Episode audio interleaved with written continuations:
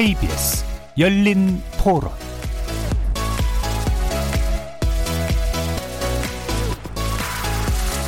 안녕하십니까. KBS 열린 토론 정준희입니다.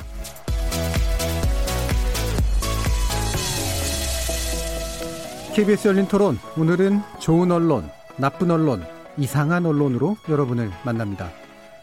총선 결과가 나온 지 얼마 안 되는 시점이었던 지난 5월 7일 위안부 피해자 이용수 할머니의 기자회견은 벼랑간 일본군 위안부 운동에 대한 온갖 언론 보도를 쏟아내게 만든 진원지가 됐습니다. 여당 국회의원의 공직 적합성에 대한 검증이었을까? 시민운동단체 회계부실 이슈였을까? 혹은 바람직한 위안부 운동의 노선에 관련된 걱정이었을까? 과연 이를 통해 얻은 건 무엇일까? 그 파장은 실로 대단했습니다. 이 일이 없었다면 대체 무슨 뉴스가 나왔을까 싶을 정도로 언론들은 엄청난 양의 보도를 쏟아냈고 결국 검찰이 압수수색까지 벌였습니다. 우리가 이것을 통해서 어떤 문제들을 이해하고 어떤 문제들을 개선시켜 나가는 것이 맞는지 관련 보도들의 문제점 날카롭게 평가해 볼 거고요. 다른 한편 MBC 신임 사장인 박성재 사장이 자사의 경영 위기를 수면 위로 올리면서 MBC도 공영방송으로서 수신료를 받아야 한다고 주장했습니다. 변화된 방송 환경에서 필요한 정책, 과연 어떠해야 될지 이어지는 2부에서 자세히 다뤄보도록 하겠습니다. KBS 열린 토론은 여러분들이 주인공입니다. 문자로 참여하실 분은 9730으로 의견 남겨주십시오. 단문은 50원, 장문은 100원의 정보 이용료가 붙습니다. KBS 모바일 콩, 트위터 계정 KBS 오픈, 그리고 유튜브를 통해서도 무료로 참여하실 수 있습니다. 시민 논객 여러분의 뜨거운 참여 기다리겠습니다. KBS 열린 토론 지금부터 출발합니다. 살아 있습니다. 토론이 살아 있습니다. 살아있는 토론, KBS 열린 토론. 토론은 라디오가 진짜입니다. 진짜 토론, KBS 열린 토론.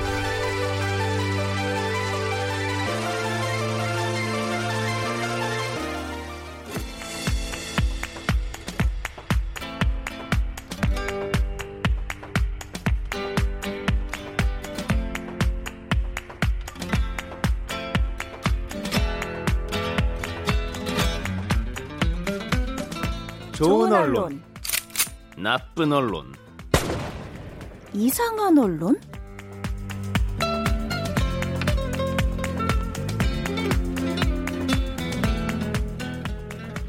오늘 함께 해 주실 세 분의 논객 소개하겠습니다. 신한대 교양교육대학 이정, 이정훈 교수 나오셨습니다. 안녕하세요. 자, 언론인권센터 정책위원인 정미정 박사 함께 하셨습니다. 안녕하세요. 오랜만입니다. 음. 자, 그리고 고발 뉴스의 민동기 미디어 전문 기자 자리하셨습니다. 안녕하십니까. 자, 우리 정미정 박사님께서 오랜만입니다라고 하셨는데 몇 주 만이죠? 한 달 만입니다. 네, 저희가 이제 논논논이 격주제로 바뀌고 중간중간 또 지목전 토크 이렇게 이제 번갈아 가면서 하고 있는데 지난번에가 이제 노무현 대통령, 고 노무현 대통령에 대한 특집이어서 어, 그때 이제 좀 특집으로 구성하느라고 또 한 번 빠지셨죠. 네, 그래서 거의 한 달 만에 뵙는데 그동안 심심하진 않으셨어요? 뭐 잊고 지냈던 것 같습니다. KBS TV 프로그램에 나오시던데요. 그렇죠. 네. 그러니까 그새 또 딴 거 나가시고 계시고 네. 네, 이러더라고요. 네. 저희가 어떻게 더 웃겨가지고. 어, 뭐 이렇게 지금 논논논이 다뤄야 될 여러 가지 언론 보도의 문제점들이 있습니다만 어, 지금 이제 윤미향 의원 그리고 정의 기억연대 관련 언론 보도 음, 사실 좀 기다렸습니다. 이유가 뭐냐면 과연 어느 정도의 사실이 드러나고 있는 걸까? 그리고 그 사실에 갑하게 언론 보도가 진행되고 있는 게 맞을까? 그리고 어느 정도의 책임을 묻고 어느 정도의 개선 방향을 도모해야 될까? 이런 것들이 이제 계속해서 혼란스러웠던 그런 상황이었기 때문에 그래서 어 사실 이제 이거는 관련된 언론 보도의 문제점들은 이제 짚는 거니까 그 자체에 대한 사안에 대한 판단과는 약간은 또 이제 다른 문제인 것 같긴 합니다. 그래서 이게 일단 보도량이 너무나 많았고요. 그렇죠? 거의 한 달 동안 보도가 쏟아졌고 어 더 중요한 거는 지금까지 위안부 운동에 관련된 보도가 이렇게 쏟아졌던 시기가 있을까? 그럼 이게 위안부 운동에 관련된 보도일까 정말 이제 이런 식의 의문들이 이제 나설 수밖에 없는 그런 조건이고 이 언론의 비상한 관심이라고 하는 건 대체 어디를 향했던 걸까라는 게 아마 오늘 어, 비평해 주신 그런 내용들의 핵심적인 그런 배경이 아닐까 싶습니다. 그래서 음, 오늘 나쁜 보도부터 살펴볼 텐데요. 어, 민동기 기자님이 골라주셨습니다. 어떤 건가요? 아, 보도가 워낙 많았는데요. 예. 제가 나쁜 보도를 골랐던 기준은 이게 보도할 만한 가치가 있는가? 보도 가치. 이 관점에서 음. 봤을 때 제가 네. 봤을 때 별로 없는 것 같은데 음. 너무나도 많은 언론들이 비중 있게 처리를 했는데요. 6월 1일자 그 문화일보에 제목이 국회의원 회관에서 웃는 윤미향 음. 이런 제목의 네. 일면의 사진 기사가 맞습니다. 실립니다. 네. 근데 이제 문화일보만 탓할 수는 없는 게요. 이게 문화일보는 석간이지 않습니까? 음. 그래서 출근하는 첫날 이제 가장 먼저 사진 기사를 지면에 보도를 하긴 했습니다만 그 다음 날인 6월 2일자에 거의 전국 단위 종합 일간지 한겨레를 제외한 모든 신문들이 예. 아, 윤미향 의원의 웃는 그런 사진 기사를 다 실었거든요. 예. 이제 문화일보가 일단 첫 보도를 했기 때문에 제가 이걸 나쁜 그 보도로 가져왔고요. 그리고 또 하나를 가져왔는데 조선일보가 인터넷에서 음. 1일 오후에 이런 제목의 또 기사를 보도를 합니다. 안에서 웃었다. 예. 530호 윤미향 의원의 하루 이런 음. 인터넷 기사를 보도를 하거든요. 그러니까 문화일보가 출근 의원회관에 출근해서 웃는 그런 모습의 사진 기사를 일면에 게재를 했다면 어, 조선일보는 이게 오후 6시 조금 넘어서 기사를 출고했거든요. 예. 그러니까 아침에 출근을 해서 어, 퇴근할 때까지 사무실 밖에 나오지 않았다. 음. 뭐 이런 음, 기사 내용입니다. 그리고 출근할 때 백팩을 메고 음. 뭐 황토색 스카프 차림으로 들어갔다. 뭐 이런 내용도 있고요. 점심 식사를 위해 사무실을 나설 것이란 예상을 깨고 오후 늦게까지 사무실 안에서 업무를 봤다. 음. 그러면서 저는 이 대목이 정말 이해가 안 가는데 국회의원 회관 사무실 안에는 화장실이 마련돼 있다. 이런 보도 내용이 있습니다. 예. 그러니까 이 제가 지금 이 나쁜 보도로 꼽아온 이두 보도가 음. 대체 이 기사를 보도한 이유가 뭘까? 음. 어떤 관점에서 이 내용을 보도를 했을까? 방금 그 정준희 교수님도 말씀을 하셨지만 이게 뭐 정의기억연대의 뭐 총괄적인 문제점을 짚는 기사도 아니고 예. 위안부 문제가 뭐 제대로 가고 있는가 이걸 짚는 기사도 아니고 정말 그냥 눈요깃거리 아니면 음. 그냥 흥미 위주 기사인 것 같거든요. 예. 근데 이걸 굉장히 비중 있게 보도를 했단 말입니다. 음. 상당히 좀 나쁜 의도가 있는 보도라고 생각을 합니다. 예. 일단 보도 가치가 없는데 굳이 보도한 것은 나쁜 의도, 나쁜 기준 이런 것들이 이제 작동하고 있다라고 이제 판단을 하셨어요. 어, 정은정 박사님은 어떻게 보셨어요? 아, 저는 이제 이- 이상한 보도를 저희가 맡았는데 음. 어, 이 논논논은 원래 저희가 의논을 하지 않잖아요. 그렇죠. 뭐 네. 의논해서 이제 정하진 않고 이제 나누긴 하죠. 누, 예. 가 좋은 보도를 하고 누가 나쁜 보도를 하고 누가 음. 이상한 보도를 한다. 그럼 알아서 찾아서 당일날 딱 이렇게 보는 건데 기자님이 나쁜 보도로 이제 그 기사들을 선정을 하셨는데 저는 요 다음에 얘기할 이상한 보도를 그 기사를 예. 했거든요. 자, 병합돼야 됩니다. 지금 병합 심리를 이제. 그렇죠. 자, 이상한가 나쁜가? 그렇죠. 아, 예, 그걸 정해야 네. 될것 같습니다. 어, 이기셨어요. 이, 상한게 인정. 아니었어요? 인정. 어. 인정. 어. 음. 아니 또 지금 생각을 해보면 이상한 것 같기도 합니다. 아 이게 이상하긴 이상해요. 네, 일단 이상해요. 이상한 데서 네. 출발을 해보죠, 네. 그러면. 예. 저는 그 문화일보와 조선일보가 이제 가장 인상적이긴 했습니다. 저도 그 음. 사진들이. 근데 그 웃는 사진을 실은 이제 다른 음, 신문들 보면 동아일보, 세계일보, 중앙일보, 한국일보, 조선일보도 있고 국민일보도 있고 많은 신문들이 웃는 사진을 실었고요. 그다음에 웃지 않은 사진을 실은 신문들도 있습니다. 예. 근데 이제 이 공통점은 뭐냐면 다 문틈으로 찍어요. 음, 문틈. 문틈 으로 음. 문틈으로 그러니까 그 틈 사이로 그 다음에 화질도 되게 안 좋죠. 초점도 안 맞고 뭔가 이렇게 뿌옇게. 예. 근데 윤미향 의원이라는 것은 알아볼 수 있게 음. 그렇게 딱 찍은 거죠. 와, 그러니까 그 앞에서 뻗치기를 계속하고 있었던 거예요. 네. 이게 왜냐하면 딱 인터뷰에 요청을 하- 인터뷰에 응하지 않았 었을 것이라고 이제 추정이 되는데 아마도 어 그렇기 때문에 문이 열렸을 때 다다다다다다 찍는 거죠. 예. 그렇죠? 그래서 제가 이 사진을 보고 의아해하면서 그 앞뒤에 다른 그 기사들을 좀 찾아봤습니다. 그러면 이 사진이 뜨기 전에 6월 1일 오전에 뉴스핌, 뉴시스, 아시아경제, 헤럴드 경제 등등 등의 매체에서 닫힌 문 사진을 내보냅니다. 음. 윤미향 의원실, 조용한 윤미향 의원실, 조용한 윤미향 의원 사무실, 음. 의원실의 닫힌 문 뭐 음. 이런 사진이 계속 떠 있어요. 처음에 이제 닫힌 거지. 예. 그 다음에는 어, 한 언론사가 이제 단독 포착 이라는 이름으로 윤미향 의원이 출근하는 장면을 잡아서 음. 뭘 입었는지 뭐 스카프와 또 백팩을 이야기하고 그 다음에 나온 게 이제 웃는 사진입니다. 네. 문틈으로 본 웃는 사진. 그 전이이이이 흐름들을 보면 이게 굉장히 많습니다. 이게 예. 예, 정말 수십 개가 음. 되는데 이거 전 이상 정말 이상한 거잖아요. 이상하잖아요, 진짜. 어? 안 그러세요? 왜 그럴까 이런 그거 생각이 드는. 아침부터 예. 기자들이 그 앞에 계속 기다린 거예요. 그 닫히문을 찍어서 일단 기사 송고를 하고 예. 왔어 왔어 오는 거를 찍고 그다음에 들어가서 문틈으로 이제 이거를 찍고 그렇게 해서 결국은 이 사진으로 무엇을 말하고자 했는가 음. 사진 기사잖아요. 물론 이제 내용이 있는 기사도 있고 그냥 사진만 해서 캡션만 단 음, 기사도 있었습니다. 그러니까 이 언론사가 이 기사를 통해서 어, 독자들에게 말하고자 하는 바가 뭘까요? 기어이 사퇴하지 않고 출근했구나. 그렇죠. 결국은 사퇴하지 않고. 현상만 보면 지금 정 박사님은 이상하다고 그랬잖아요. 저도 그 기사만 봤을 때는 좀 그렇죠. 이게 그렇죠. 왜 이렇게 네. 중요하게 취급을 하지 이상하게 생각을 했는데 지금 방- 방금 말씀하신 의도를 생각해 봤을 네. 때 음. 제가 그래서 나쁜 기사로 네. 뽑아왔는데 이용수 할머니가 기자회견하면서 되게 막 울분토하고 굉장히 그렇게 그런 이미지가 많이 이 심어지지 않았습니까?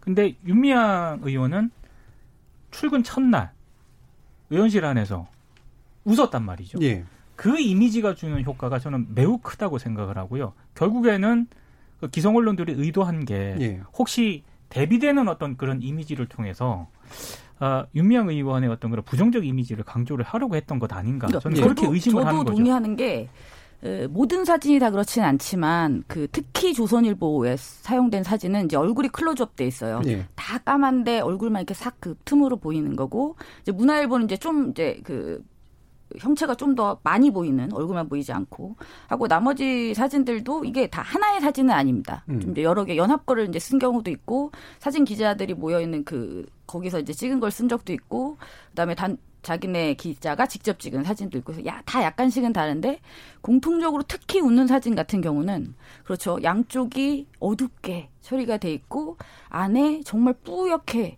제대로 잡히지 않는 어떤 형체의 얼굴이 웃고 있어요. 이것은 누가 봐도 아름답게 보이진 않습니다. 예.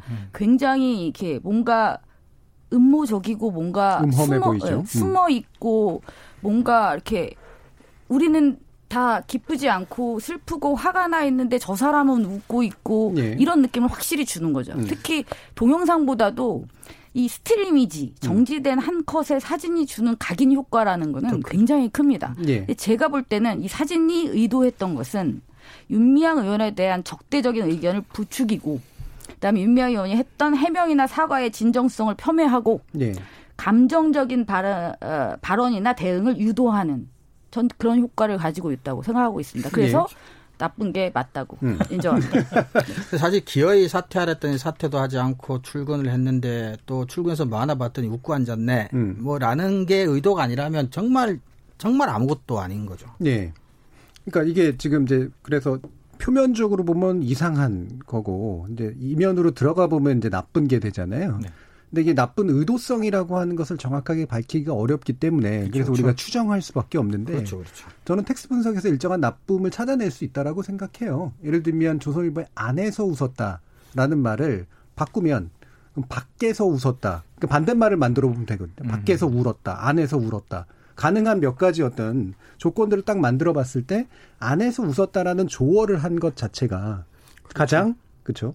부정적인 것들을 그렇죠. 만들어내죠. 밖에서는 사과하고 밖에서는 몰래 뭐 웃은 거죠. 그러더니 그렇죠. 예. 안에서는 웃고 있네 뭐 이런 거. 그리고 진짜 몰래 찍은 화면의 이미지를 또 보여줬잖아요. 네. 또 몰래 웃은 거지. 그 제가 그 댓글을 봤어요. 음. 조선일보 기사에 달린 댓글, 뭐 다른 언론 기사에 달린 댓글을 보니까 아 이런 의도를 노렸구나라고 하는 게 딱 알 수 있는 게 예.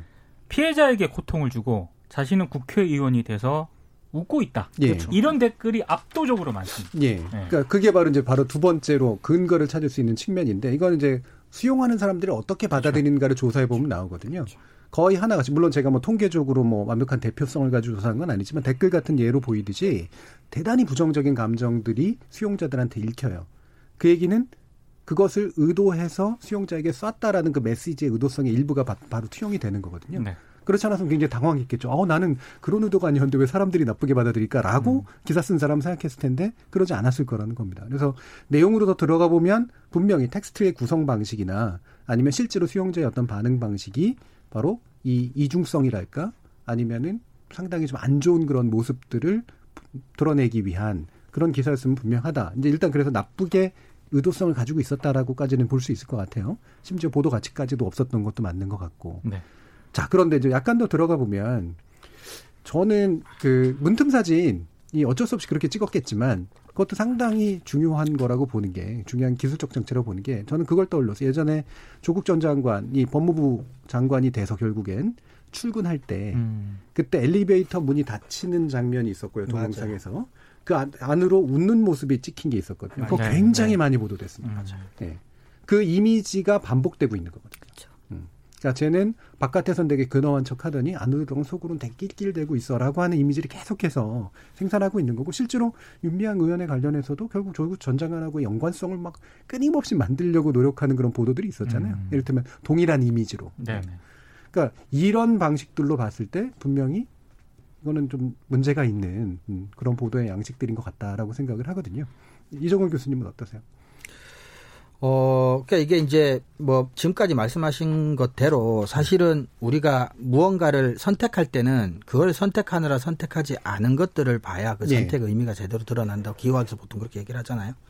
그러니까 제가 아까도 얘기했지만 조국 전 장관도 그렇고 그러니까 기본적으로는 출근하지 말았어야 될 사람이라는 게 무의식이든 의식이든 깔려 있는 것 같아요. 그 사퇴를 했었어야 됐고 장관도 의원도 사퇴를 했었어야 되는데 기어 이제 출근을 했네라는 게 깔려 있는 거. 그래서 이제 사무실이나 뭐 출근하는 길에 찾아가서 그다음에 이제 사진을 여러 장 찍다가 어 나온 제일 이제 자기들 의도와 적합한 웃는 사진이든 뭐가 됐든 그것든 골라서 이제 이렇게 내 보내는 건데 이게 사실은 바람직하진 않지만 지금 우리가 얘기하는 정도의 의도라도 없다면 음. 정말 그냥 아무것도 아닌 거거든요. 음. 나쁜 의미조차도 없는 뭐 왜 싫었는지도 모를 음. 그렇죠. 예, 그게 네, 사실 정말. 그러니까 중요하죠. 말씀드리기 표현 이상한데 이런 의도라도 있어야 돼요. 아니면 너무 아무것도 아닌 그렇죠. 거죠. 너무 허탈하죠. 너무 예. 허탈한 예, 거예요. 예. 굳이 거기 뻗치고 서가지고. 음. 예. 아니 의미가 없어도 무해한 게 그래도 낫지 않을까요? 의미를 담아서 유해한 것보다는 아니, 저 의미가 안 했어야 되는 거죠, 그러니까. 그러니까 찍어서 보도할 음. 가치가 없는 사진을 굳이 찍어서 보도를 아, 했잖아요. 그랬으면 의미라도 어. 있어야 된다는 그러니까 말씀이세요? 의미가 없을 거면 정말로 의미가 없는 사진이면 가지도 않았겠지만 찍지도 않았고 찍어도 싫지는 않았겠죠. 음. 근데 싫었을 때는 어쨌거나 데스킹을 분명히 했기 그럼요. 때문에 음, 뭐 음. 부장이든 뭐 최종 편집국장까지 승인이 난 사진이잖아요. 음. 일면에 싣기로 결정을 한 거고.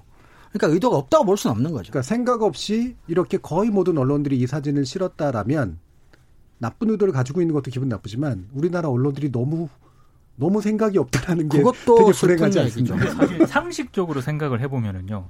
정의기억연대라든가 예. 윤미향 의원에 대해서 쏟아진 뭐 언론들이 제기한 의혹들이 예, 이게 간단한 건 아니지 않습니까? 그럼요. 예. 단답형으로 나올 수 있는 대답이 아니기 때문에 그 의원실 앞에서 흔히 말해서 뻗치기를 한다고 한들 음.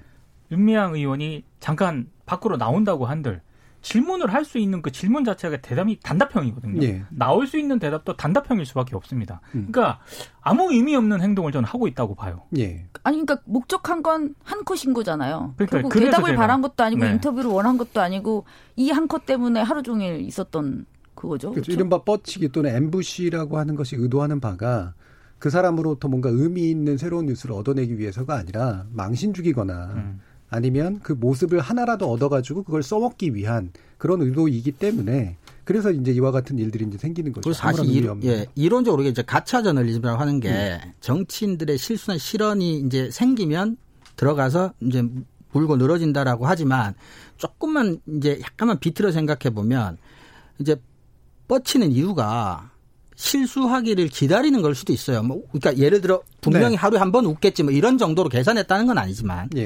그러니까 일종의 이것도 가짜 저널리즘하고 비슷한 유형의 저널리즘 양태라고 볼 수 있죠. 그리고 정말 민 기자님께서 뭐 별 의미가 없을 수도 있다고 하지만 근데 그러면 정 교수님 말씀하셨지만 더 슬픈 얘기예요. 이게 부장 거치고 편집국장 거쳐서 일면에 실리기로 했는데 사실은 자기들도 아무 의미가 없다는 거 인정하고도 그걸 일면에 실었어. 그건 더 해석이 안 되잖아요. 게다가 거의 대부분의 언론들이 그걸 했어요. 다 따라했어. 그럼 집단적으로 뭔가 음. 뭐 우리가 의미 없는 사진 한번 실어보자고 뭐 만우절날 약속하고 뭐 이런 것도 아니잖아요. 예. 그러니까 차라리 의, 의도가 없으면 더 이상한 집단적으로 거예요. 나빴던 거잖아요. 네. 나빴던 거죠. 그러니까 이게 또 한 가지 가짜 저널리즘의 혐의가 있다는데 이건 가짜 저널리즘이라고 저는 생각해요. 음. 그러니까 이를테면은 이제 공직자가 또는 누군가가 뭔가 사과하는 장면이나 이럴 때 한 시간 동안 뭐 기자회견하고 뭐 하고 그러다가 카메라가 딱 터질 때 보면 물 마시는 장면. 그렇죠. 뭐 아니면 고개 숙이는 장면 음. 이거잖아요. 결국 그 다음 날 나오는 것 보면 그렇게 수많은 이야기들이 오고 간 데서 딱 보면 이미지는 한두 가지 이미지입니다. 맞아요. 그 이야기는 기다리고 있는 이미지가 있다는 거고 네. 이건 분명히 기다리고 있었던 이미지 중에 하나였을 음. 거예요. 그러니까 이렇게 똑같이 나간 거죠. 그리고 비슷한 문제의식을 가지고 있었던 그렇죠. 거고. 자, 이렇게 이제 우리나라 언론들이 음, 윤미향 의원 또는 뭐 의원에 대해서 또는 전 대표에 대해서 가지고 있는 여러 가지 의혹들이나 뭐 검증의 시도들 자체를 그 문제로 삼고 싶지는 않지만 이게 좀 이 정도까지 할 문제였던가라고 하는 생각이 가장 근본적으로 있잖아요. 그러니까 이거는 사실 뭐 말 그대로 회계 부정에 관련된 건 회계 부실에 관련된 거였으면 그거를 명확하게 해명하는 공적 검증 과정을 거치면 사실 상당 부분 해결될 문제였고 나머지는 이제 운동 노선에 관련된 거기 때문에 그 음. 그 안에는 수많은 억측들만 있었으니까 이건 별개로 해결돼야 될 이제 그런 문제였던 것 같은데 그렇게 많이 터져 나온 보도들 가운데 프레임은 굉장히 단순해 보였습니다. 결국에는 낙인 찍기와 이간질 그렇죠? 네. 이두 가지가 이제 핵심인 것 같은데 뭐 갈라치기라고도 얘기하는 어떻게들 보세요? 민동 기자. 그러니까 여러 가지 그 프레임이 작동이 됐는데 네. 제가 봤을 때 가장 조금 어이없던 프레임 가운데 하나가 그 반미라는 네. 프레임하고 간첩, 음. 간첩 음. 프레임이거든요. 음. 어, 이거 약간 제가 이제 제가 만약에 이상한 보도를 맡았다면 어, 이 기사를 가져왔을 것 같습니다. 그 조선일보가 3월 31일자에 쓴 기사인데요. 네. 된 기사입니다. 음. 반미 앞장서온 시민당 윤미향 정작 딸은 미국 유학 중. 그러니까 이미 오래 전부터 예. 이런 식의 3월 31일자부터 이렇게 보도가 프레임이 시작이 된 거라고 저는 보거든요. 예. 그러니까 왜 반미라는 그런 이미지 프레임을 시작을 하고 간첩이라는 낙인 이 프레임을 이, 의도를 했을까? 그러니까 정의기억 연대라든가 어, 윤미향 의원의 이런 위안부 할머니들을 위한 이런 활동들이 저는 이 단어를 굉장히 안 좋게 생각을 합니다만 순수하지 않았다. 네. 굉장히 이념적인 어떤 그런 측면이 뒷받침됐다. 음. 그래서 상당히 의도성이 있는 그런 활동을 했었다라는 이미지를 각인시키기 위해서 음. 계속적으로 그런 식의 이미지를 형성을 해왔다고 생각을 하거든요. 예. 근데 아까 제가 예를 들어온 뭐 반미 앞장서온 윤미향, 정작 다른 미국 유학 중 이런 기사를 쓰려면은요. 제가 참 예를 그냥 한번 든 거긴 한데 네. KBS 비판한 정준희 교수, KBS 라디오 진행 맡아. 그렇죠. 뭐 이런 기사도 가능하고, 예. 삼성 비판한 민동기, 집에서 삼성 제품 발견돼. 그렇죠. 네. 이런 기사도 가능하거든요. 근데 네. 이게 기사거리가 되냐는 얘기죠, 제 말은. 근데 심지어는 일본 분들이 준 일본 과자 먹었다고 그러니까요. 나오잖아요. 예. 똑같은 프레임이거든요. 그러니까 그런 식의 부정적 프레임을 계속적으로 예. 어, 생산을 한것 자체가, 예. 그러니까 음, 전 개인에 대한 공격이라고 봅니다. 음. 근데 저는 좀 더 근본적인 얘기를 하고 싶은 게 이런 유의 얘기들이 실제로 많아요. 예를 들면 뭐 진보라면서 뭐 뭐너 니는 실제로는 강남에 자식 보낸다든지 음, 뭐 외고 외고 보낸다든지 뭐 음. 이런 식의. 근데 이게 저는 우리나라 언론이 제일 잘하는 게 이건 것 같아요. 이게 약간은 가차적이고 약간은 폭로적이고 뭐 저는 굳이 쓰고 싶지 않지 약간 뭐 또 누군가는 하이에나 저널리즘이라고 하는 그러니까 네. 어떤 문제가 생기면 그 문제를 포착을 하고 그 문제를 굉장히 이제 키워서 그 문제가 커지는 만큼 본질은 흐려지고 본질이 흐려지는 만큼 폭로하는 언론의 영향력이 굉장히 커지는 그래서 그걸 통해서 언론의 존재감을 과시하고 영향력을 키우고 또 언론 스스로 자기 효능감을 얻는 그러니까 기본적인 사실관계나 기본적인 보도의 역량은 조금 떨어지는 반면 이쪽은 굉장히 우리나라 언론이 거의 유일하게 특화돼 있다고 봐요. 네. 그래서 이거는 이념 문제도 아니에요. 그래서 노무현 전 대통령도 지금 박근혜 전 대통령 탄핵 과정에서도 그렇고 조국 전 법무부 장관 이번 이제 정의연 문제까지 사실 대상이 누구냐라는 것 정도만 목적어만 가리고 아마 기사 마치 패턴이 있어서 이제 찍어내는 그 템플레이트가 있는 것처럼 파워포인트에 예, 예. 거의 똑같아요. 그래서 음. 이런 프레임도 뭐 간첩 프레임이다 뭐다 또는 뭐 그러면서 미국 보내라고 하는 게 꼭 이 뉴스에만 또는 뭐 어떤 특정 프레임이 어떤 의도하고 생각하고 이런 것보다는 이게 고도로 발달해 있어요. 우리나라 음. 언론이. 그래서 딱 생기면 딱딱딱딱딱 이렇게 가는 것 같아요. 그래서 저는 사실 아까 사진 같은 경우도 그냥 마치 하기 위해서 하나에 있는 단계 같이 그냥 하는 것 같아요. 음. 그래서 이거는 보수 진보 문제도 아니고 사실은 반일 뭐, 뭐 친일 문제도 아니고 민족 반민족 문제도 아닌 것 같아요. 우리나라 언론이 유일하게 잘하는 일. 그래서 이 일을 할 수 있는 사건이나 기회가 생기면 마음껏 이런 일을 하는데 이런 일을 할 때마다 반복되는 패턴, 반복되는 표현, 반복되는 보도 이런 것들인 것 같아요. 네, 이게 잘하는 일이라고 그러면 이제 오해 가능성이 좀 있어서 굿이 네. 아니라 그렇죠. 네, 그러니까 능력 있는 일이죠 어떤 면에서 보면. 음. 그러니까 뛰어난 능력을 네. 가지고 있다. 음, 그 네, 우리나라 그렇죠. 언론들이 아주 실제로 특화돼 있는. 효과적으로 능력을 발휘하는 게 바로 특정 대상을 찍어서 그다음에 낙인을 씌우고 그다음에 다른 도와줄 사람들을 끊어내고 고립시켜서 그들이 결국은 낙마하게 하거나 쓰러지게 만들거나 이 부분이라는 거잖아요. 그렇죠. 그러니까 이게 부정적 접근과 비판적 접근을 혼동하는 거죠. 그렇죠. 아, 최대한 좋게 해석해주면 이제 언론이 뭔가 사회를 비판하거나 권력을 감시하는 것은 당연하고 필요한 일인데 그것이 반드시 어떤 사안의 부정적인 측면에 주목해서 나머지 부분도 다 부정적인 것으로 만드는 것까지 건전한 비판인 건 아니거든요. 그래서 네. 우리가 흔히 말하는 잘 되라고 하면 비판, 못 되라고 하면 비난이라고 하는 이제 비판인지 비난인지도 헷갈리는 부분이 있고 그다음에 문제는 사실은 이게 선택을 한 거잖아요.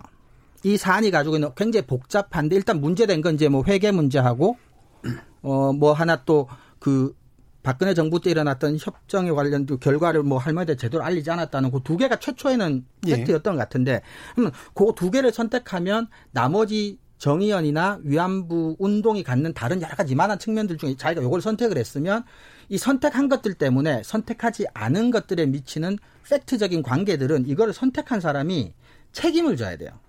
법적인 책임을 지라는 게 아니라.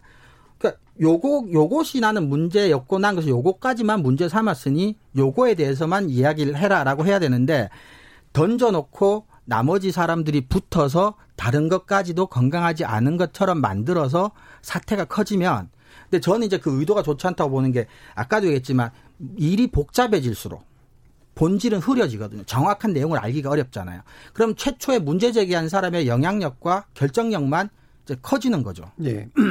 약간 이제 복잡하게 아마 들릴 수도 있는데 핵심은 그 부분을 파내서 부분의 문제를 드러내려고 하는 데에서 굉장히 능한데 사실은 그거는 그 부분의 문제 안에서 이제 프레임이 제한이 되고 책임도 제한돼야 돼야 되지만 그 뒤에 깔려 있는 몸통까지도 다 노리고선 그 부분을 이제 터뜨리는 그런 방식을 쓴다라는 이제 그런 그렇죠. 말씀으로 좀 이해가 되죠. 저는 두 가지 정도로 생각을 했거든요. 그러니까 간첩이라든가 자꾸 이런 이념적 색채를 강조하는 보도를 하는 이유는 레드 컴플렉스가 우리 사회에서 많이 사라졌다고는 하지만 예.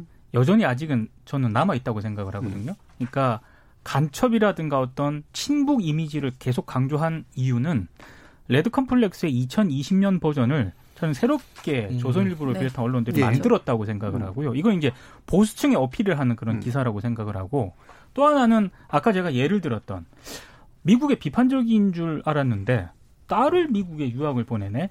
최근에 저는 이 보수 진영이 진보 진영을 공격할 때 주로 사용하는 프레임이 진보의 이중성이거든요. 그 이중성, 내로남불. 예. 음. 그러니까 이거는 진보의 이중성을 흔히 말하는 중도 성향의 어떤 예. 그런 그 유권자라든가 중도 성향의 어떤 독자들한테 굉장히 진보의 이중성을 강조하기 위한 차원에서 이걸 갈라치기 하려는 좀 의도가 있는 게 아닌가. 예. 예.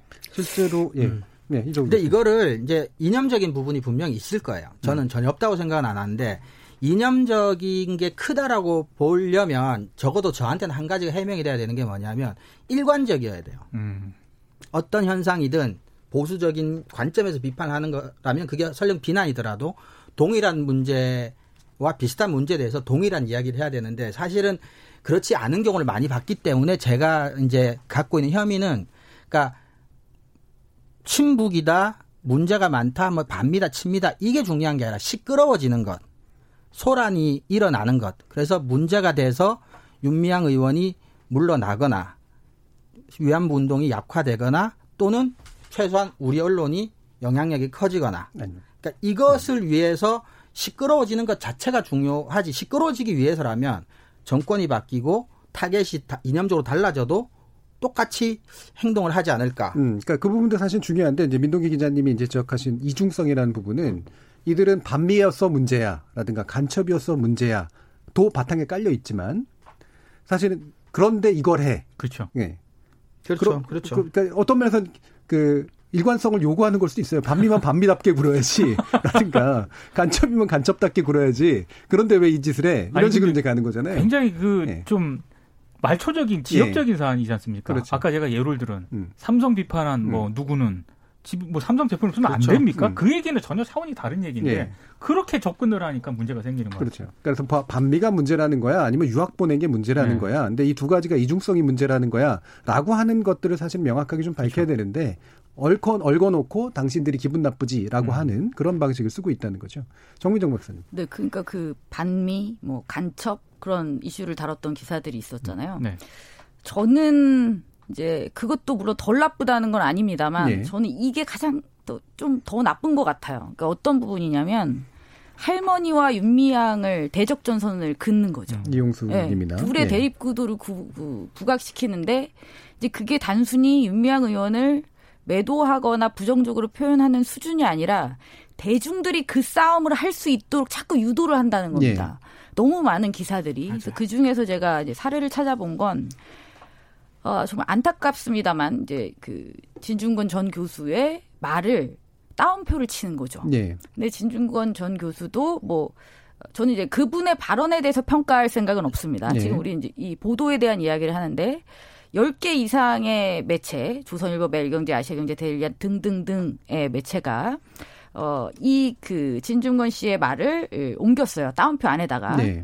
따옴표 안에 옮긴 거는 이제 주로 그거죠. 그 진중권 이용수 할머니의 악플 충격적. 이게 음. 민주당 수준. 음. 뭐 이런 다 똑같습니다. 열몇 네. 개가 다 똑같아요. 이용수 할머니 영혼 결혼식 설의 악플 진중권 이게 민주당 수준. 그러니까 음. 결론 다 이게 민주당 수준. 다 따옴표. 네. 물론 진중권 씨가 그렇게 SNS, SNS에 남겼기 때문에 이제 그걸 그대로 가져온 거죠. 예. 그리고 기사의 내용은 당연히 어떠한 악플이 달렸는가를 음. 서술하고 있습니다. 음. 가장 나쁜 경우죠. 음. 저희가 그동안 이 논논을 하면서 예. 지적했던 언론의 문제 중에 어, 중요한 것 중에 하나가 그 따옴표잖아요. 따옴표를 통해서 음.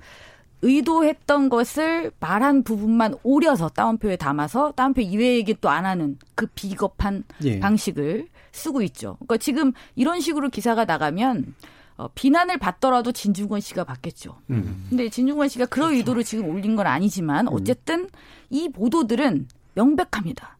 이렇게 올림으로써 이용수 할머니 편, 윤미향 의원 편을 나누고 자 싸워봐. 라고 하는 것밖에 안 되는 겁니다. 예. 저는 이, 이러한 방식의 보도가 지금 뭐 뭐가 더 나쁘냐, 누가 어떤 기사가 더 나쁘냐라고 하기엔 참 뭐 부적절하긴 합니다만 예. 이 기사 요 요 요 이것을 다룬 이 기사들 이 참 나빴다는 생각이 음. 들고요. 뭐 가짜 뉴스의 스피커 역할을 해- 했죠.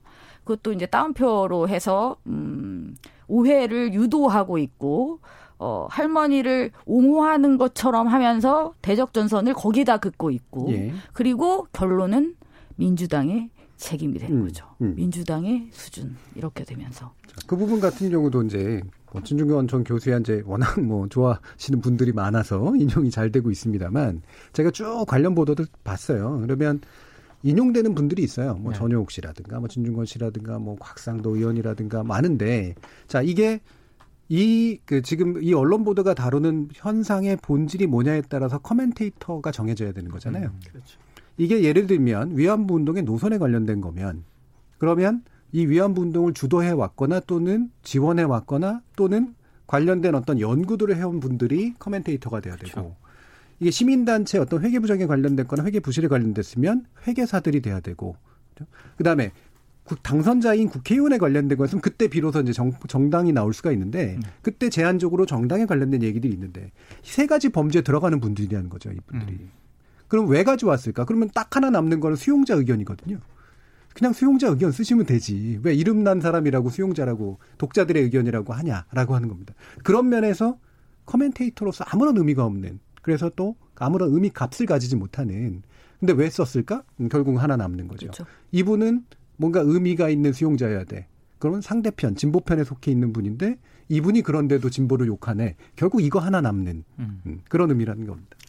그러니까 이게 근본적으로는 그러니까 뭐 여러 가지 이념이나 입장 이런 것보다는 논란 자체가 예. 언론에게 가장 중요하다고 밖에 생각할 수 없는 가장 중요한 근거는 정말 이걸 주도하고 있는 보수 언론들이 흔히 말하는 보수 언론들이 이제 이렇게 문제가 되기 전에 얼마나 위안부 문제에 있어서 관심이 많았고 어, 위안부 할머니들을 가까이서 취재하고 그들의 문제에 대해서 이렇게 가슴 아파하는 기사들 쭉 써왔, 써왔는데 해필 용수 할머니께서 이런 기자회견을 하는데 알고 봤더니 또 이렇게 괘씸한 사람이 있었고 문제가 생겼네. 예. 이런 건 아니잖아요. 근데 저는 그, 그 생각은 하고 있어요.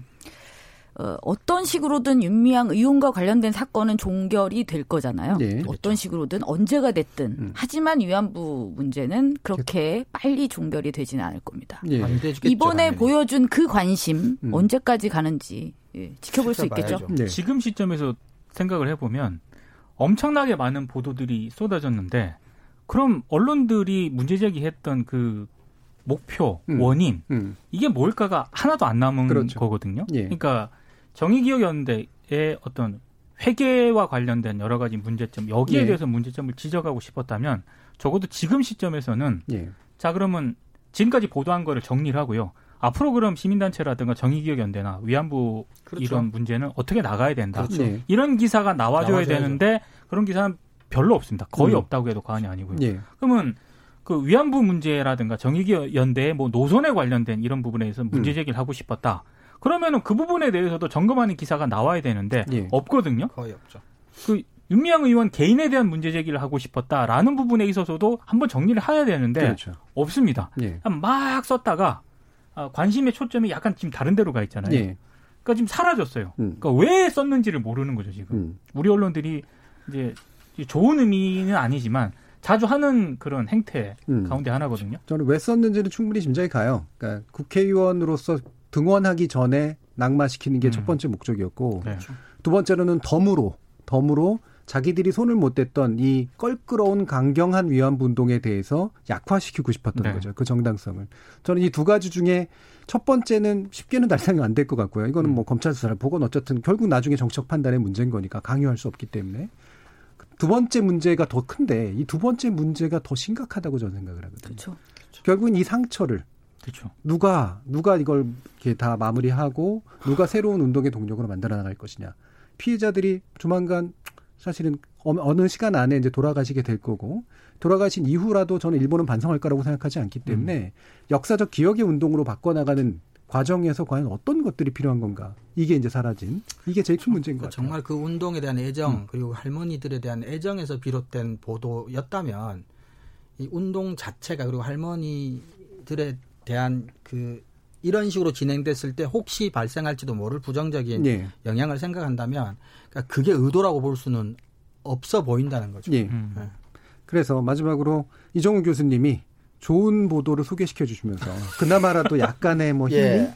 어떤 게 있을까요? 그 저는 그 노컷 뉴스 5월 14일 인터넷에 올라온 노컷 뉴스랑 5월 14일자 경향신문 그다음에 에, 한겨레 신문 기사 하나를 갖고 예. 왔는데 이 세 개는 공통점이 조금 전에 우리 민 기자님께서 말씀해 주셨던 그렇다면 지금쯤이면 한 번쯤 정리하고 예. 무엇이 문제였고 음. 그래서 앞으로 어, 이 운동이 더 바람직하게 더 어, 꿋꿋하게 에, 유지되고 지켜질 수 있기 위해서 우리가 이제 우리 사회가 뭘 해야 되느냐를 조금 초점을 맞춘 예. 어, 보도들이었어요. 그래서 노컷뉴스 같은 경우는 이제 이용수 할머니를 둘러싼 공방 무엇이 문제인가라는 제목으로 어, 5월 14일 때까지 벌어졌던 팩트들을 한번 정리를 해주고 예.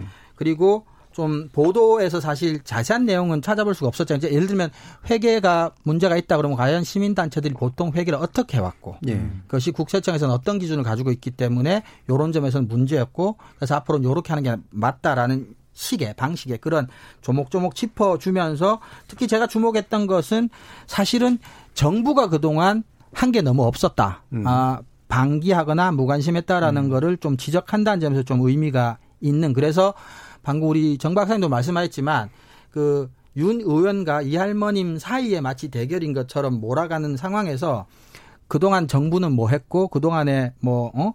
왜 사실은 시민단체 그것도 윤명은 개인이 이 운동을 전부 다 짊어지다시피 또는 혼자 독점하다시피 표현에 따라 음. 할 수밖에 없었는지에 대한 구조적 역사적인 문제도 조금 짚어줬다는 점에서 의미가 있었습니다. 그리고 경향신문 같은 경우도 정치 쟁점화되는 정의연 논란 어디까지 진실일까라는 기사도 비슷한 유형의 기사입니다. 예. 음. 제목에서도 알 수 있듯이 어 여기서 우리가 어, 일종의 이제 팩트 체크 비슷하게 하면서 어 경향신문을 생각하는 어, 핵심적인 문제들을 정리해 주는 거고 그다음에 한겨레 5월 27일자도 30년 위안부 인권 운동 기로에 서다 그래서 이것을 단순히 예. 두 사람의 대립 구도라든지 단순히 회계 부정의 문제에 머무르지 않고 이 위안부 인권 운동이라고 하는 이제 거대한 차원에서 이 사건이 어떤 의미를 가지고 있고 예 그나마도 어 좋은 방향으로 이것이 이제 이 문제 제기가 해결되고 나아가기 위해서는 우리가 무엇을 해야 되느냐라는 이야기들을 좀 하는 건데요.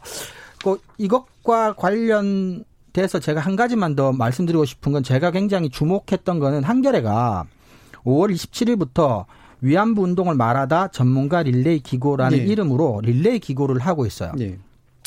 그러니까 제목들만 간단하게 소개해드리면 첫 번째 편이 피해자를 대변한다는 것. 그 많던 할머니는 다 어디로 가셨을까? 두 번째가 동지를 떠난 새. 독립한 피해자의 목소리. 네. 뭐 쭉 가다 네 번째는 이제 일본인이 쓴 글인데 재밌어요. 뉴스 이제 그만 봅시다. 네. 어, 이 내용은 이제 뉴스 그만 보고 음. 정말 본질적인 고민을 하자 우리 사회가 네. 뭐 이런 얘기고 그다음에 마지막에 어제 나온 게 이제 위안부 30년 무너질 판 이제라도 정부가 나서 지켜야 한다. 그러니까 각 분야에 아까 말씀하셨던 음. 이제 패널 말씀 커멘테이터 네. 말씀하셨지만 네. 관련 전문가들이 예, 현 사태에 대해서 조금 더 깊고 어 조금 더 어, 애정 어린 이 네. 운동 자체에 대한 어떤 전망 또는 과거 이런 것들을 좀 정리해주고 있어서 분야별로 예. 이 문제에 대해서 조금 더 그 깊은 이해 또 음. 조금 더 진실에 가까운 모습을 보시고 싶은 청취자분들이 계시다면 한번 찾아서 읽어보셨으면 좋겠다 싶은 생각이 들 정도로 괜찮은 시리즈인 것 같습니다. 예. 앞으로 조금 더 계속 될 것 같고요. 예. 저희가 만약에 좋은 보도를 맡았다면 이거 찍으려고 그랬었어요. 예. 예. 저도 계속 릴레이 보도 기고를 보고 있었는데 제가 봤던 그 수많은 보도들 가운데 가장 전문가들이 맞아. 예, 그... 가장 애정과 비판을 동시에 담고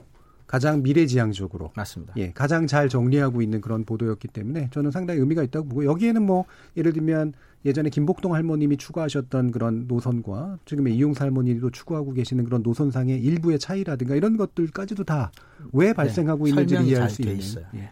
그런 측면들을 볼 수 있었던 것 같습니다. 그래서 많은 분들이 혹시라도 어, 이 보도들에 관련해서 너무 답답한 구석들이 있으셨다면 이런 식으로 팩트 체크가 좀 되거나 음. 아니면 위험운동의 의미를 좀 짚어볼 수 있는 보도들을 접하시면서 조금 마음의 안정을 찾아주시면 어떨까 싶습니다.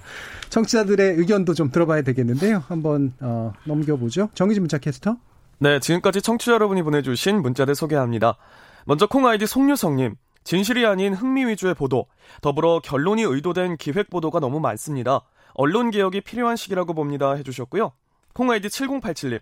아무리 논란이라고 하지만 웃는 것까지 기사화하여 쓰는 게 시국이 이러니 상대한테 화를 내란 얘긴지 울란 얘긴지 윤미향 의원을 옹호하는 건 아니지만 이런 기사는 바람직하지 않다고 생각됩니다.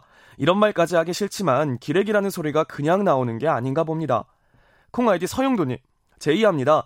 좋은 보도, 나쁜 보도, 이상한 보도 코너에서 각각의 기사를 쓴 언론사 기자들을 출연시키거나 전화 인터뷰라도 해서 왜 이런 기사를 썼는지 그들의 해명을 직접 들어보는 건 어떨까요?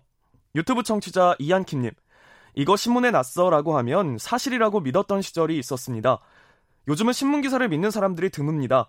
기자들이 자초한 것이겠죠. 유튜브 청취자 한구루님, 언론사의 사악한 의도가 담긴 보도로 독자들의 판단을 흐리게 만드는 것은 정말 나쁜 거라고 생각합니다. 사실, 팩트를 담은 보도를 해주세요라고 보내주셨네요. 네, KBS 열린 토론. 이 시간은 영상으로도 생중계하고 있습니다. 유튜브에 들어가셔서 KBS 일라디오 또는 KBS 열린 토론을 검색하시면 지금 바로 토론하는 모습 보실 수 있습니다. 방송을 듣고 계신 여러분이 시민 농객입니다. 계속해서 청취자 여러분들의 날카로운 시선과 의견 보내주세요. 지금까지 문자캐스터 정의진이었습니다. 토론이 세상을 바꿀 수는 없습니다. 하지만 토론 없이 바꿀 수 있는 세상은 어디에도 없습니다.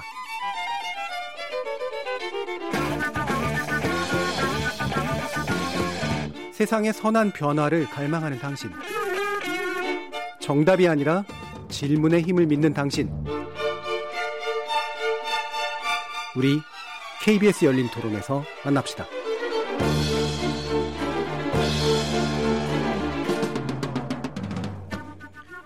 KBS 열린 토론 금요일 코너 좋은 언론, 나쁜 언론, 이상한 언론의 2부 주제는 MBC의 수신료 요구 논란 왜 문제인가 어떻게 나아가야 되나라고 하는 주제입니다. 어, 세 분의 전문가 함께하고 계신데요. 고발뉴스의 민동기 미디어 전문기자, 언론인권센터 정책위원이신 정미정 박사, 그리고 신한대 교양교육대학의 이정훈 교수 이렇게 세 분 함께하고 있습니다. 자 일단 이제 MBC 박성제 신임 사장이 MBC도 공영방송이다 수신료 받아야 된다라고 하는 말을 했는데요. 이게 또 방송학회의 이제 예, webinar라고 하죠. 이제 웹 세미나를 통해서 나왔기 때문에 또 학회와 함께 또 이제 나타난 이야기라 어, 의외로 또 굉장히 많은 음, 그런 언론 보도들도 나오고 좀, 좀 시끌시끌한 그, 그런 분위기인 것 같습니다. 뭐 일단 뭐 여기에 대해서 지금 뭐 찬반 논의를 하는 건 당연히 아니니까요. 이게 왜 도대체 갑자기 등장할 걸까? 어, 아마 청취자들은 또 약간 의아하게 생각하시는 분들도 있을 것 같아서 배경 맥락에 대한 좀 이해들이 필요할 것 같으니까 각자가 보시는 어떤 맥락들이 어떤 것인지 좀 의견 드릴게요. 먼저 정미정 박사님. 어, 지금 방송 시장 그러니까 변화된 환경 속에서 방송사들이 광고 수입이 줄면서 굉장히 많은 어려움에 처해 있습니다. 예. 네. 그것은 비단 MBC만의 문제가 아니죠. 어, 그렇죠. KBS, MBC, SBS, EBS를 포함한 뭐 CJ ENM의 어떤 채널들도 다 마찬가지입니다. 어, 사실 우리가 낮은 굉장히 낮은 가격으로 혹은 무료로 예. 방송 프로그램을 즐길 수 있는 이유는 결국 누군가가 돈을 대기 때문인데 그게 결국 광고주거든요. 음. 근데 지금 어. 이 프로그램을 들으시는 아마 청취자분들께서도 아마 그러실 겁니다만 텔레비전보다는 다른 매체를 더 많이 이용하게 됐습니다. 네. 어, 사람들이 이용 패턴이 달라지니까 광고주는 당연히 사람을 따라서 갑니다. 그렇죠. 그래서 이제 더 이상 텔레비전이 텔레비전의 시대도 있었죠. 왜 우리 예전에 시청률 60% 70% 나오는 모래시계가 방송할 때는 에, 식당에도 거리에도 차가 없었어요. 다 집에 가서 그 시간에 그것을 봐야만 되는 정말 명실상부한 텔레비전의 시대가 있었습니다. 근데 지금은 텔레비전을 본다는 것이 참 그 디바이스를 이용하긴 합니다. 텔레비전으로 유튜브를 예. 본다거나 텔레비전으로 넷플릭스를 보지만 그렇죠. 음. 텔레비전으로 기존의 그 고전적인 어떤 텔레비전 방송사의 프로그램을 보는 경우가 많이 줄었고 그러다 보니 어쩔 수 없이 광고 수익이 줍니다. 음. 근데 특히 이제 MBC, SBS, KBS 같은 경우는 무료 방송이기 때문에 광고 수입이 떨어지면 재원에 직접적인 타격이 이제 오게 됩니다. 예. 그래서 이제 MBC가 아, 우리도 공영방송이니 공적 재원 중에 하나인 수신료를 받게 해달라는 이야기까지 나오게 된 것이 아닌가라고 어, 생각하고 있습니다. 일단 네. 뭐 여기까지. 예, 일단은 말씀드리겠습니다. 핵심적으로 이제 환, 미디어 환경 변화로 이제 핵심 수익이었던 광고 수익이 줄어들면서 그래도 공영방송의 일원인 MBC가 이 위기를 타개하기 위해서는 적어도 수신료에 대한 뭔가 논의가 필요하다라는 정도로 일단은 환경은 이해하고 계셨고요. 민동규 기자님.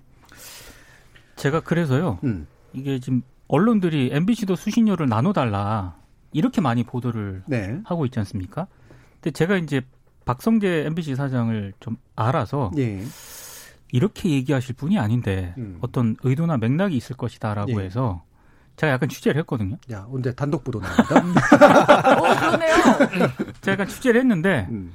그런 의미가 아니라 예. 첫 번째는 지금 MBC를 공영방송으로 보시는 분도 있고 음. 이 상업방송으로 보시는 분들도 있습니다. 예. 그러니까 애매한 지금 포지션인 건 분명한 것 같아요. 근데 박성재 사장은 MBC가 이제 공영방송이다라는 거를 이제 사장으로서 대외적으로 이제 공식화한 것 같고요. 예.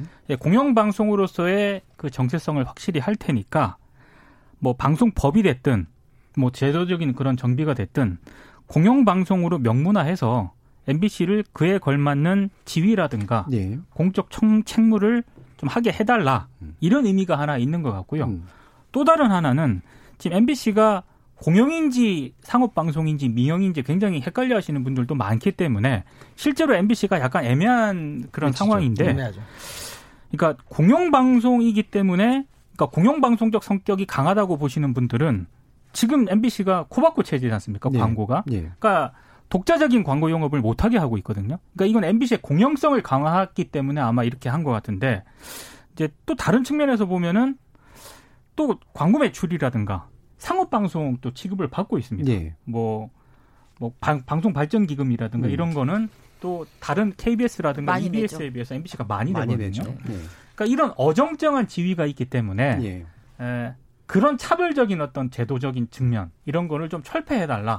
뭐 이런 의미가 있는 것 같아요. 그러니까 수신료를 MBC가 받기 위해서는 여러 가지 굉장히 지난한 과정을 거쳐야 되기 때문에 이건 장기적인 어떤 그런 아젠다로 제가 봤을 때 던지는 것 같고요. 예. 결국에는 어요 후자의 측면이 더 강한 게 아닌가. 예. 저는 그런 생각이 좀 예. 들더라고요. 사실 이 부분이 이제 근거가 없지는 않은 이야기인 게 어, 실제로 언론은 좀 자극적인 보도를 좀 하니까 근데 어, 이와 같은 이야기가 나오게 된 중요한 근거 중에 하나가 방송통신위원회에서 이제 얼마 전에 발표한 이제 미래 이제 방송 지형에 관련된 이제 그렇죠. 장기 정책을 구상할 때 어, MB, KBS하고 EBS를 이제 공영방송 섹터로 놓고 MBC는 공적 서비스를 하는 방송으로 이제 분류를 하면서 그렇죠. 공영방송이 아닌 것처럼 보여지는 현상에 대한 불만이 굉장히 MBC 내부엔 되게 많았죠. 네. 그래서 엄밀하게 공영방송을 해주고 그다음에 필요하다면 공적 책무하겠다 또는 필요하다면 적절한 정도의 공적 재원을 받아도 좋다. 그렇죠. 이런 정도의 이제 논리 구조를 만드는 정도의 상황. 그래서 제도적으로 위치를 명확하게 해달라 라는 요구를 하게 된 배경들은 충분히 이해할 수 있을 것 같아요. 네. 예. 근데 어떤 교수님. 식으로든 정리는 한번 될 필요가 있는 게 예. 사실은 MBC가 이제 애매한 게 그러니까 오너십 소유 구조 차원에서는 이제 개인이나 기업이 소유하고 있지 않고 공공기관이 소유하고 있으니까 방문진이나 이제 정수정확해요. 그러니까 이제 공영방송이지만 이제 재원은 전부 다 100% 광고에서 이제 상업적으로 얻으니까 또 민영 방송적인 성격을 갖고 있단 말이에요. 그러니까 어디에다 방점을 두느냐에 따라서 상업 방송이기도 하고 공영 방송이기도 한데 근데 또 다들 뭐 두분 박사님 더 잘 기억하고 계시겠지만 또 보수 정권 집권기엔 또 MBC를 그래서 차라리 그냥 아예 완전 민영으로 만들자. 민영화하자 그랬죠. 하자 했죠. 예. 그리고 보수적인 언론 학자들도 이쪽에 또 많은 또 찬성을 네. 하시는 분들도 있었고. 심지어 네. KBS 이 민영화 얘기까지 그렇습니다. 예. KBS 2까지 민영화 시키자 그랬죠. 그러니까 이제 이게 사실은 그 이런 식으로 이제 정권에 따라 혹은 또 분위기에 따라 이렇게 될 수밖에 없는 이제 근본적인 한계가 계속해서 이제 박, 박 사장도 말씀하셨지만 MBC 자체가 좀 지위가 이상한 건 맞는 것 같아요. 어중간한데. 그래서 어떻게 결론이 나든 뭔가 한쪽으로 결론이 이제는 좀 날 필요는 있지 않나 싶은 생각은 들어요. 근데 그게 공영방송해야 된다, 상업방송해야 된다까지 뭐이 자리에서 결론을 낼건 아니지만 근데 이제 MBC는 현재는 공영방송 쪽으로 가겠다는 게 내부의 단일한 목소리라면 또 뭐 그건 그것대로 한번 생각해 볼 만한 일이 아닌가 싶은 생각은 있습니다. 예. 이 부분을 또 이제 청취자들의 이해를 돕기 위해서 약간은 법적이고 학술적이긴 하지만 용어에 대한 설명을 좀 해드릴 필요는 있을 것 같아요. 이 공영방송이라는 말은 법적 용어는 아닙니다. 그렇죠. 예. 이게 법으로 방송법상으로 나와 있거나 이런 용어가 아니고 기껏해 헌법재판소에서 예전에 수신료 관련된 판결을 내릴 때 이제 공영방송이란 말 쓴 거 정도뿐이 없어서 사실은 공영방송이라는 말 자체를 법으로 정의해야 되는 상황이 음. 사실은 먼저 선행이에요. 근데 우리가 일반적으로 학문적으로 얘기할 때는 공적으로 출자된 법인 그러니까 법인에 의해 가지고 운영되는 방송 정도의 의미이기 때문에 그렇게 보면 KBS 공영 방송이죠. 예. 그러니까 국가가 출자해 가지고 운영되고 있고요. 그 다음에 EBS 역시 이제 교육에 의해서 만들어진 독 특한 공영 방송이고 MBC는 이제 방송문화진흥회에 관련된 법에 의해서 국가가 방송문화진흥회라는 데다가 출자를 하고 거기가 MBC의 주식을 70%를 소유하고 있기 때문에 소유 구조상 공적으로 소유된 방송인 것까지는 맞다. 음. 그렇죠? 이거는 이제 됐는데 민영이냐 상업이냐 뭐 이렇게 얘기할 필요는 없는 거죠. 그런 면에서. 그런데 중요한 건데 재원이 수신료나 공적 재원이 아니라 100% 다른. 상업방송사와 동일하게 100% 상업적 재원으로 이제 운영될 수밖에 없었던 그 구조. 이게 이제 현재 난점을 이제 그렇죠. 낳게 된 거라고 만들어낸 이제 거죠. 볼 수가 있는 겁니다. 네. 자, 이 부분을 이제 우리가 그러면 어떤 식으로 좀 생산적인 논의로 바꿔갈까라고 하는 그 이야기를 할 필요가 있을 것 같은데요. 음, 예를 들면 이제 방송법상의 공영방송이다라고 규정을 해야 되느냐라는 문제부터 이제 있는 거죠. 현재 사실은 방송법상의 수신료를 받을 수 있도록 되어 있는 건 KBS뿐이 없습니다. 네. 한국 방송 EBS. EBS는 이제 거기에 이제 플러스가 나중에 된 거죠. 한국 방송 공사에 관련된 법이 이제 그 방송법 안에 있어서 그게 주된 재원을 수신료로 한다 이렇게 돼 그렇죠. 애초에는 있고 KBS 걸 받아갔죠. 예 그리고 거기에 이제 일부를 이제 EBS도 이제 주된 목적이 그거니까 일부를 나눠줘야 된다까지 돼 있는 거라서 요거를 일부 수정해서 MBC가 받을 수 있는 이것도 사실 굉장히 난점이 있는 그런 문제잖아요. 그래서 이거는 방송법상 여러 가지 규정들을 또 새로 만들어야 되는 거라서 당장 수신료 문제다 아니다의 문제가 아닌 마- 말씀하신 것처럼 공영방송 제도를 어떻게 다시 만들 것이냐. 네. 그리고 그들의 재원을 어떻게 우리가 해결해야 될 것이냐라는 문제 쪽이 이제 아마 초점이 맞춰져야 될 것 같아요. 정미정 박사. 네, 이게 지금 단순한 게 아닌 게 아마 어, 대부분의 지금 청취자들께서도 어, 생각하실 것 같아요. MBC가 수신료를 미친 거 아니야? 그렇지. KBS도 내기 싫은데. 아니 그렇죠. 뭐 그렇게 그리고 바로 작년입니다. 그 국민청원 20만이 넘었던 게 KBS 수신료를 전기료와 분리징수하라고 20만이 넘도록 국민청원이 들어갔었어요. 네. 그러니까 물론 국민청원에서 다수의 어떤 의견으로 모아진다고 해서 그것이 절대적으로 옳다고만 말할 음. 수는 없습니다. 하지만 이제 그 행간에서 읽히는 게 있죠. 화가 난 거잖아요. 네. 그 당시 이제 화가 났던 게 이제 KBS에서 당시 그 김경록 PB 그 관련한 이제 보도를 하는 과정에서 나타났던 어떤 실망스러운 모습들 때문에 대다수의 국민들이 화가 났고 근데 저는 그, 그 청원이 되게 전문적이라서 놀랐어요. 음. 그러니까 수신료를 안 낸다가 아니에요. 분리하달라. 전기료와 분리징수해라. 음. 전기료에 붙어서 내니까 안 내기가 힘들거든요. 음.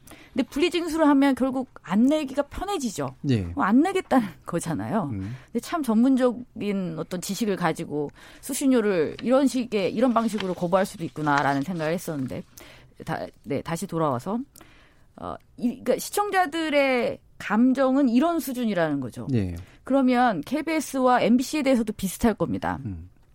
어, 대다수의 국민들이 우리나라의 이 메인 공영, 공영 방송, 주된 공영 방송 두 방송에 대해서 왜 이렇게 화가 났을까요? 음. 지금도 그렇지만 이전에 결국은 우리 뭐 멀리 갈 거 없이 어, 탄핵된 그 대통령 때를 생각해 보자고요. 예. 그때 그 무능하고 그 부패되어 있는 그 국가 권력, 그것을 올바르게 비판하지 못했던 우리 공영 방송이 있었어요. 그래서 그 문제의식이 있었죠. 그럼 공영방송이 왜 그것을 비판하지 못했을까? 아, 대통령이 사장을 임명하고 이사도 다, 어? 정치권에서 임명을 하니까 그런 거야. 그래서 이번 정권으로 들어오면서 1번은 그거였죠. 누구의 편도 들지 않는 그런 공영방송을 만들어야겠다. 그래서 20대 국회에서는 이 공영방송 지배 구조를 바꿀 어, 다양한 입법안들이 발의가 됐었습니다. 물론 예. 이제 다 이제 지나간 음. 얘기가 됐습니다만 예. 18개 정도가 됩니다. 음, 음. 근데 이 18개를 보면 이것도 되게 흥미롭습니다. 이제 지배구조와 관련된 거니까 사장 어떻게 뽑을 건지 이 사진 어떻게 구성할 건지에 대한 이야기인데요. 어, 어떤 의원은 공영방송을 KBS, MBC, EBS를 다 얘기해요. 예. 음. 근데 어떤 의원은 공영방송을 KBS, MBC만 얘기해요. 음. 어떤 의원은 KBS 얘기만 합니다. 음. 그러니까 의원들조차도. 법을 만드는 음. 의원들조차도 공영방송의 범위를 동의하지 않은 상태에서 하는 거예요. 네. 그러니까 아까 정준희 교수님께서 말씀하셨잖아요. 법에 공영방송이란 이게 없어요. 정의조차도 없어요. 그냥 우리가 그냥 관행적으로 그냥 익숙하게 그 다음에 이제 명확하게 명시되어 있는 KBS 공사에 대한 건 있으니까 그 정도로 그냥 생각하는 거죠. 네. 규정이 없다 보니 이런 모든 문제가 발생하는 겁니다. 근데 그 규정이 없는데 지배구조에 대한 법안을 발의하고 이것을 통과시킬 것이냐 말 것이냐를 논의한다는 건 앞뒤가 좀 바뀐 예. 문제죠. 예. 그래서 이 부분부터 어, 해야 음. 된다고 생각합니다. 예. 사실은 지금까지 이제 방송 개혁 내지 공영 방송 개혁에 관련된 논의가 방금 정민정 박사님 말씀하신 것처럼 음. 공영 방송 사장 어떻게 뽑을 거냐의 문제로 너무 협의화된 면들이 좀 네, 있어요. 네. 워낙 이제 지난 정부에서 문제점들 그렇게 겪다 보니까 근데 지금은 공영방송이 망할 수도 있는데 사장 그 망하는데 사장을 누가 할 것이냐라고 하는 그렇죠. 그런 논의로 가게 되면 이건 이미 너무 늦은 얘기가 되고 어떻게 하면 우리 사회에 공영방송이 정말 필요한가? 필요하다면 어느 정도의 규모로 필요한가? 그리고 그 규모를 감당하기 위해서는 누가 돈을 내줘야 되는가? 사실 이 논의를 이제 해야 되는 거죠. 네. 민동기 기자.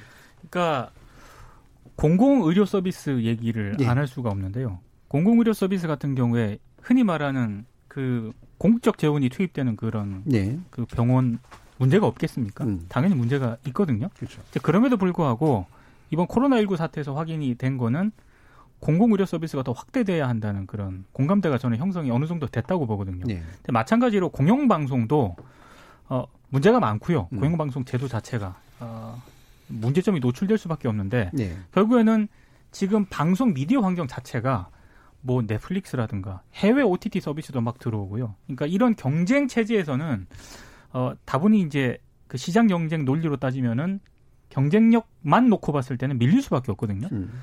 그렇게 밀리기 때문에 시장 논리에서 뭐 배, 배제가 돼야 되냐? 저는 그건 아니라고 봅니다. 그러니까 당연히 뭐 여러 가지 우리 사회의 공공적 담론이라든가 이런 거를 결국에는 아젠다 세팅을 할 수 있는 거는 공영방송 어떤 공적인 그런 언론이 해야 될 책무 가운데 하나라고 생각을 하는데 그런 측면에서 봤을 때 MBC가 뭐 자기의 정체성을 공영방송으로 딱 예. 성격 규정을 하고 거기에 걸맞는 뭐 여러 가지 법적 뭐 정부 지원이라든가 이런 거를 맞게 해달라고 요구는 할 수 있다고 봅니다. 예. 다만 어, 그 공적 재원 방식이 음, 꼭 수신료여야 되는가? 그렇죠. 이 부분은 조금 논쟁이 좀 필요한 사안인 것 예. 같아요. 그렇죠. 예. 그리고 꼭 그것만을 바라는 것 같지는 않습니다. 네. 그러니까 저도 박성재 네. 사장과 어느 정도 대화를 하면서 수신료만 노, 저 의도를 했다라기보다는 여러 가지 지금 MBC가 불합리한 그런 어떤 상황인데 공영방송으로 정체성을 확립을 할 테니 거기에 맞는 공적 통제도 받고 네. 대신에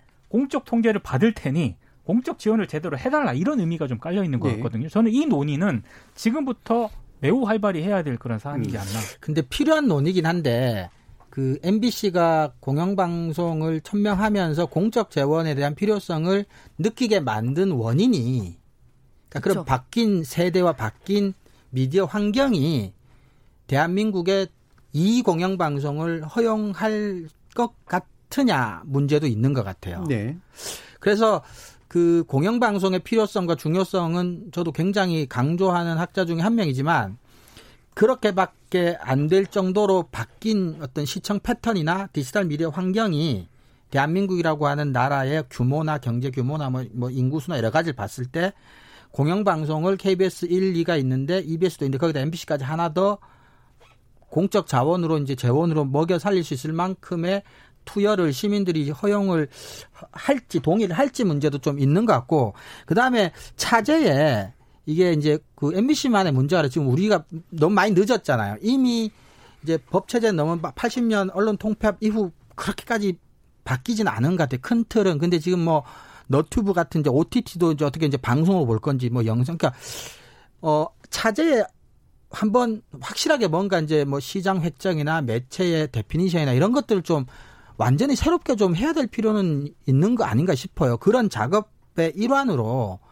MBC를 어떻게 할 건지 그리고 한다면 공적 재원은 말씀하셨듯이 시청료 시- 아니라면 수신료가 아니라면 또 무엇이 있을 수 있을지 또 그것에 대한 국민적인 동의는 또 MBC는 MBC대로 그다음에 그 제도를 지지하는 다른 사회 세력이나 정치인들도 정치인대로 어떻게 동의를 얻어낼 것이냐 뭐 이런 문제들도 좀 그래서 필요한 논의지만 좀 단기간에 해결되거나 뭔가 가시적인 성과가 있을 것 같지는 않은 문제가 아닌가 예. 싶기도 해요. 그러니까 이 부분은 이제 이정훈 교수님 말씀하신 것의 취지는 결국에 우리도 공영 방송이란 말 쓰고 있는데 이미 방송의 시대는 가고 있는데 그렇죠. 이제 공영 미디어가 됐건 뭐 공공 그렇죠. 서비스 미디어가 됐건 간에 미디어 전반을 좀 관장할 수 있고 포괄할 수 있는 공적 주체 그렇죠. 정도는 일단 우리가 새로 사고해야 될 부분은 분명한 것 같고 그래서 뭐 예를 들면 유튜브를 공적으로 운영하는 건 아니라고 하더라도 유튜브에 괜찮은 컨텐츠를 뿌리는 공적 주체가 필요할 수는 또 있을 음, 그렇죠.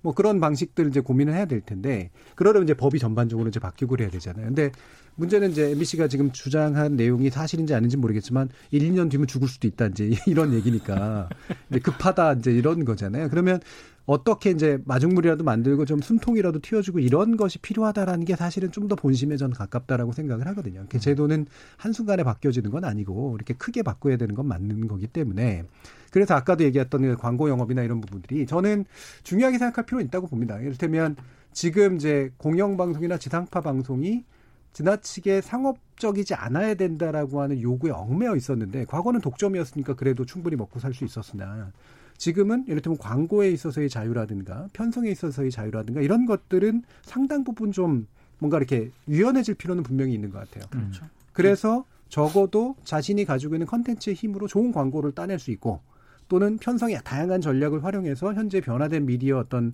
시청자들의 요구에 부응할 수 있도록 만들어주는 유연한 전략을 취해야 되는데 사실은 현재 딱딱한 그런 규제 때문에 못하게 되는 것들이 굉장히 많거든요. 이게 종편하고도 굉장히 중요한 차이고 일반 케이블 채널들하고 굉장히 중요한 차이니까 적어도 이제 장기적으로 공영방송 제도를 손봐 나가면서 그래서 공영 미디어 제도를 다시 만들면서 적어도 당분간 지상파나 공영방송의 이때의 상업적 재원들을 좀 더 원활하게 만들면서 그게 크게 사회적으로 무리가 안 갈 수 있을 정도의 단기간의 방안들이 뭘까? 전 여기도 이제 논의가 같이 시작될 필요는 있을 것 같거든요. 저는 매우 불길한, 음, 불행한, 불길한, 음. 기분 나쁜 그런 예감을 예. 가지고 있습니다. 지금 이번에 그 언론인 출신 국회의원들이 되게 많잖아요. 예. 음. 특히 이제 방송사 쪽도 음. 꽤 많은 걸로 알고 있습니다. 단기적으로 해야 될 거, 장기적으로 해야 될 거, 지금 저희가 이렇게 논의를 했는데, 제, 제가 볼 때는 한숨 나왔다. 제일 빨리 이 지배구조 논의를 풀려고 할 것 같아요. 네. 결국은. 네.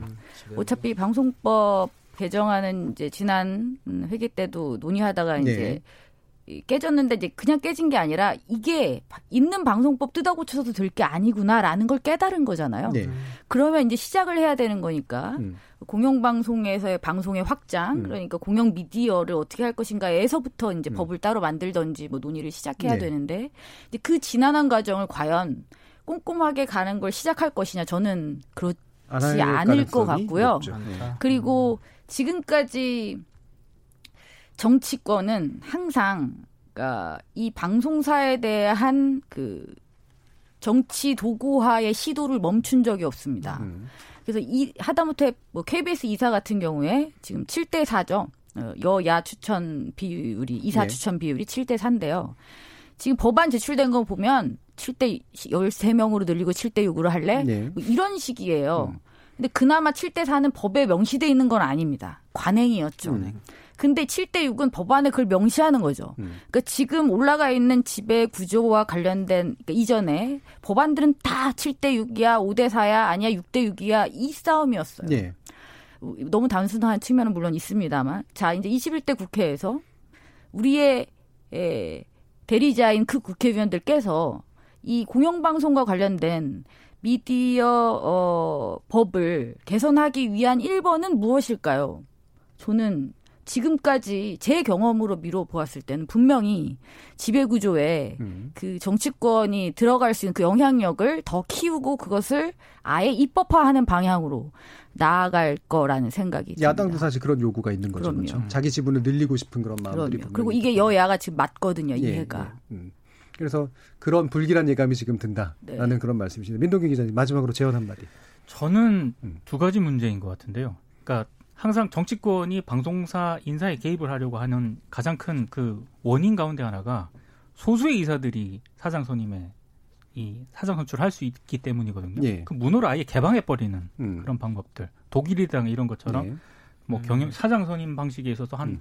한몇 몇백 명씩 이렇게 얘기를 하지 않습니까? 예. 그러니까 그런 방식으로 고민해야 되는 것 같고. 음. 근데 제가 지금 이 얘기를 하면서도 가장 큰 지금 난관이 지금 방, 방송사를 비롯한 언론사 신뢰도 자체가 거의 바닥인데 네. 이 뉴스 수용자들이 이 바닥인 상태에서 어떤 그러니까요. 논의를 한다 한들 음. 이게 제대로 지금 설득이 될까 이게 가장 우려스럽습니다. 그렇습니다. 이 미디어 정책이라고 하는 게 인기는 없는 정책 분야인데 네. 기술적으로 굉장히 나- 까다로운 그런 분야고 백 저기 국민들은 굉장히 여기에 분노해 있는 상태이기 네. 때문에 항상 노여하시죠. 예, 높고. 누구도 문제를 풀기가 굉장히 어려운 그런 상태인 것만은 분명 같고, 같고요. 저희도 다 그런 쪽에 이제 공부하고 정책하는 사람들이긴 합니다만 이 문제를 어떻게 풀어야 될까 나름의 보관은 있는데 그건 나중에 또 한번 다음 얘기를 주에. 한번 나눠보도록 하겠습니다. 오늘 토론 함께해 주신 친한대 이종훈 교수 그다음에 어, 정미정 박사 그리고 민동기 전문기자 세 분 모두 수고하셨습니다. 감사합니다. 고맙습니다. 저는 다음 주 월요일 7시 저녁 7시 20분에 다시 찾아뵙겠습니다. 지금까지 KBS 열린 토론 정준이었습니다.